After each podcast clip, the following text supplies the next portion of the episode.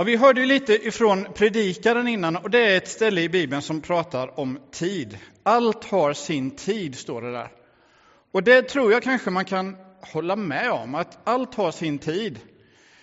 Liksom en vecka består av massor med saker man tycker är väldigt roligt. Kanske att leka eller gå på träning med något idrottslag eller sjunga med Gnistan. Inte alltid är det lika roligt att städa rummet eller göra en ganska svår läxa. Och vi som är vuxna tror jag också vet att ja, men livet har olika skiften och man får liksom ibland rätta sig in i det där att allt har sin tid. Det här är en ganska fridfull bild. Högt uppe på berget ligger en kyrka, den har varit där tid ut och tid in. Oj, nu är jag väldigt bra på att trycka fram. Där vill jag stanna först. Så här tänker jag snarare när jag tänker att allt har sin tid, att det är väldigt mycket tid som ska in. Och det är så här det ser ut i mammor och pappors huvuden när de är stressade. Då är det så här, åh! och det är därför de kan bli lite sådär jobbiga att ha att göra med ibland på morgonen. Allt har sin tid. Eller, hur ska allt kunna ha sin tid? Hur ska allt rymmas? Jag har några bilder till som visar lite hur det ser ut när man tycker att det här med tid är ganska jobbigt.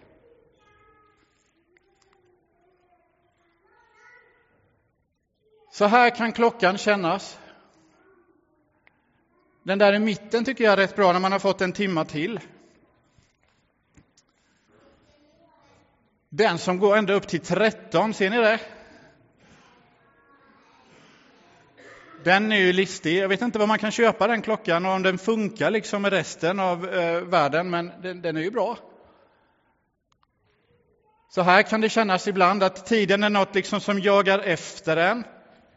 Eller kanske det känns så här att tiden, ja det är något som håller på att flyga iväg. Allt får inte plats. Ni, det var väldigt vad den här är glad i och hoppa. Nej, den, vi väntar lite med käket. Så här tror jag, ni barn är lite bättre när ni tänker tid så tänker ni bara, åh men det här är ju roligt och det här vill jag hinna med. Det blir liksom inte riktigt lika rörigt i era huvuden. Det tycker jag är väldigt viktigt och bra, bevara det så länge ni kan. Han som skrev att allt har sin tid, han skrev det för länge sedan. Och så kämpar vi med hur ska allt få sin tid då? Och det är här jag tog fram den här pizzan. Jag tror det här är en pizza som någon gjorde efter jul och kände åh, det finns ju massor med god julmat kvar. Lite sill på pizzan kanske, har ni prövat det? Nej, jag kan, jag kan skicka hem receptet till era föräldrar så kan ni få lite sillpizza.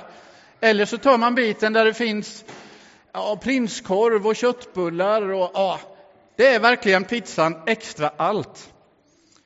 Och skulle man äta en sån varje dag, nej, det vore inte bra. Det finns liksom ingen diet som är extra allt-pizza-dieten. Det är ingen som går på den vad jag vet. Men vi försöker ibland leva våra liv så att det ska vara så här mycket som ska rymmas på våra veckor och våra dagar. Precis som en hel överbelastad pizza så ska allt få plats. Och man mår inte särskilt bra av att äta en sån här pizza och man mår inte särskilt bra av att ha det så stressigt. Ibland säger man så här, nej jag har inte råd till att köpa den grejen. Ganska ofta har man råd, men man tycker faktiskt att man vill lägga pengarna på något annat eller spara pengarna. Ibland säger man att jag har inte tid. Vet ni, jag har faktiskt inte tid att cykla Vättern runt om jag ska vara ärlig. Jag, jag har inte tid till det. Och jag har inte tid att renovera ett hus. Jag har inte ens riktigt tid att baka bröd. Men om jag ska vara ärlig, att jag har inte tid att cykla Vättern runt, för jag, jag får lite för ont i rumpan när jag cyklar. Jag tycker det är jobbigt att bara cykla hit till kyrkan. Och då tycker jag det är lite tråkigt att göra enformiga grejer. Då börjar jag tänka, hur många varv behöver de där pedalerna åka runt för att jag ska komma hela vägen i mål? Ja, det är ju fasligt många gånger. Så jag är inte riktigt motiverad. Men jag vet att en del andra de har tid. De skulle kunna cykla till månen om det var så, för de är motiverade. Och en del skulle kunna renovera det här bra husruinen som man åker förbi och göra det jättefint. Men jag skulle inte göra det, för jag skulle känna mig så osäker att jag inte kan och jag skulle behöva fråga om hjälp hela tiden. Och baka bröd, då måste man ju följa ett recept. Jag tycker hellre att det är roligare att laga mat. kan man kasta i lite grejer som man tycker är gott. Ja, nej, så det handlar nog om att jag egentligen vill göra på ett annat sätt eller vill prioritera något annat. Det här dramat som vi såg innan, med den här stackars eh, bonden som kom in här och ville ha en stilig rock. Och så bidde det bara en liten tummetott. Tänk om det handlar om tid, att vi tänker att det handlar om tid. Och så tänker vi på allt viktigt vi vill göra, allt som betyder så mycket. Och så blir det bara jättelite över till det vi verkligen tycker är viktigt. Det blir liksom ingenting. Det blir så litet som man tänker att det här kan jag lika väl strunta i och gömma. Det här betyder inget. Jesus fick en fråga. Vilket bud som var det viktigaste? Och då sa Jesus, du ska älska Herren din Gud med hela ditt hjärta och med hela din själ och med hela ditt förstånd.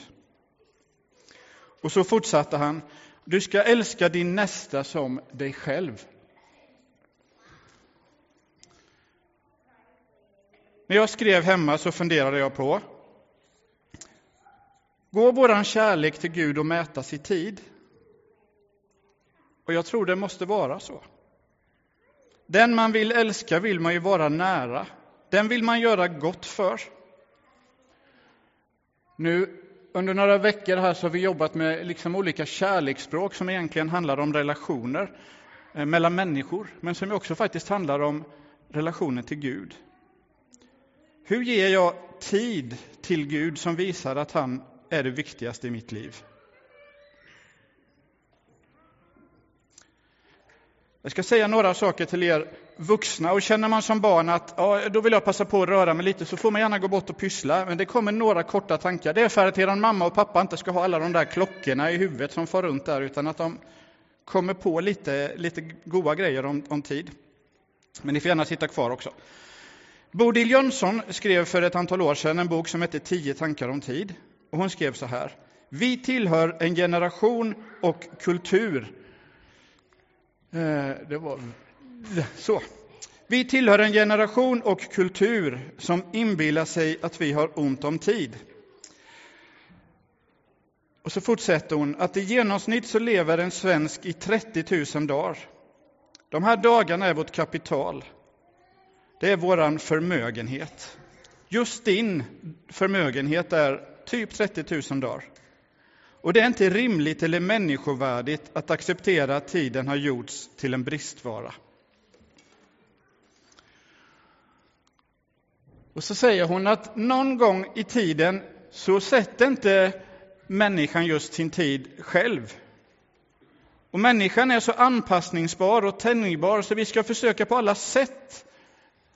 Men vem är det som drar i oss och varför låter vi det hända? Hur långt kan man sträcka sig innan man går sönder? Tid är ett allvarligt ämne som kan stressa och oroa, som kan störa. Men när vi talar om tid med Gud så handlar det om omsorg och sanning. För sanningen är att Gud alltid har tid och att Guds tid är just nu. Och den sanningen är faktiskt större än att vi inte har tid. Gud vill ha din tid för att han vill dig väl. Han vill vara med dig, först och störst i ditt liv. Är det ett hot eller är det fantastiskt och underbart? Vi ska avsluta med ett par bibelord. Och det här står i Filipperbrevet. Och jag har skrivit rött på några ord där. Insikt, urskiljning och väsentligt. Min bön är att er kärlek ständigt ska växa och bli rik på insikt och urskiljning så att ni kan avgöra vad som är väsentligt och stå rena och skuldfria på Kristi dag. Vi uppmuntras till att ta det här på allvar. söka en insikt över våra liv, göra en urskiljning i våra val och landa i det som är väsentligt, som betyder mest. Nästa ställe tycker jag är fantastiskt. Jag ska inte läsa hela det här långa stycket. Men det är från Korintierbrevet och det handlar om en insamling man vill göra till församlingen där. Där fanns det många människor som var fattiga. Men de ville ändå vara med och hjälpa till. Eh, de utsätts för svårigheter, men de kommer med glädje. Och de ger av ett överflöd, över sin förmåga har de gett. Och det vackraste de gör, det är att de först och främst vill ge sig själva. Och det tänker jag, det är att de vill vara med, de vill liksom förändra, de vill göra Guds vilja. De kommer med sig själva. Och så fortsätter det här stället. Och så skriver Paulus att ja, men jag vill pröva äktheten i er kärlek genom att se hur ni använder er tid, hur ni använder era pengar. Och Paulus fortsätter att skriva, kommer man med en god vilja, att man vill vara med, då räknas det man har och Gud ser inte till det man inte har.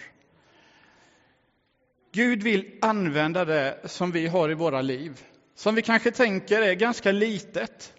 Men det som är litet just nu läggs jämte den som har mycket just nu. Det gäller pengar och det gäller tid. Och Man kan, precis som de fattiga i Jerusalem, komma och känna sig fattig på tid, men ändå vilja vara med och ge det man har.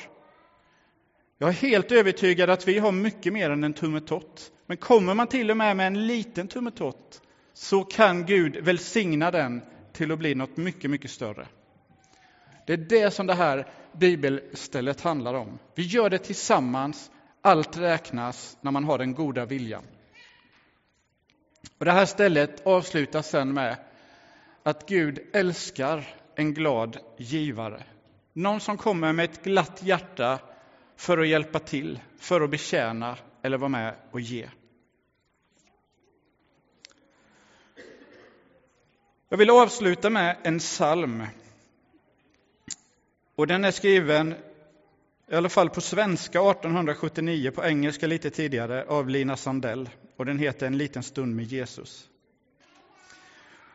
I den salmen så skriver hon att stunden med Jesus, det ger en ny gestalt åt livet. Alltså man ser saker på ett annat sätt. Det handlar om en börda som lyfts av. Hur oron i hjärtat flyr. Hur blicken vänds ifrån jordens små bestyr till det som är riktigt viktigt och verkligt. Den stunden skänker frid. Den låter sår helas och relationer där man är besviken på varandra upprättas. Där finns kraften och där finns en ny vilja att följa Gud. Allt det i en liten stund med Jesus. Så skrevs den sången på 1800-talet. Lever vi i en annan tid när det inte gäller? Eller tror vi att det är minst lika angeläget för oss idag? Sista versen är så här. Så giv mig, käre Herre, ja, giv mig ofta då en liten stund med Jesus i hemmets tysta vrå. Mitt hjärtas djupa längtan är denna enda blott, en evighet med Jesus och allt, ja, allt är gott. Där du lägger dina pengar och där du lägger din tid, där kommer ditt hjärta att vara. Låt din tid få visa vem du tillhör. Ta en liten stund med Jesus. Vi ber. Jag tackar Jesus för att du alltid har tid. Att du aldrig är upptagen eller stressad eller splittrad. Men du ser hur vi upplever våra dagar, hur mycket stress och prestationskrav. Hur lätt det är att känna att man inte räcker till och att man känner och tror sig att inte ha ens den här lilla, lilla stunden. Påminn oss om att vi har det. Hjälp oss till insikt. Led oss i urskiljning så att vi kan se vad som är väsentligt, Jesus. Och tack för kraften som finns när vi kommer till dig. Tack för välsignelsen som finns tillbaks när man är med och jobbar för ditt rike, Herre. Och tack för att du vill möta oss just i den här stunden vi går in i nu, när vi får vara inför ditt ansikte, Herre. Amen.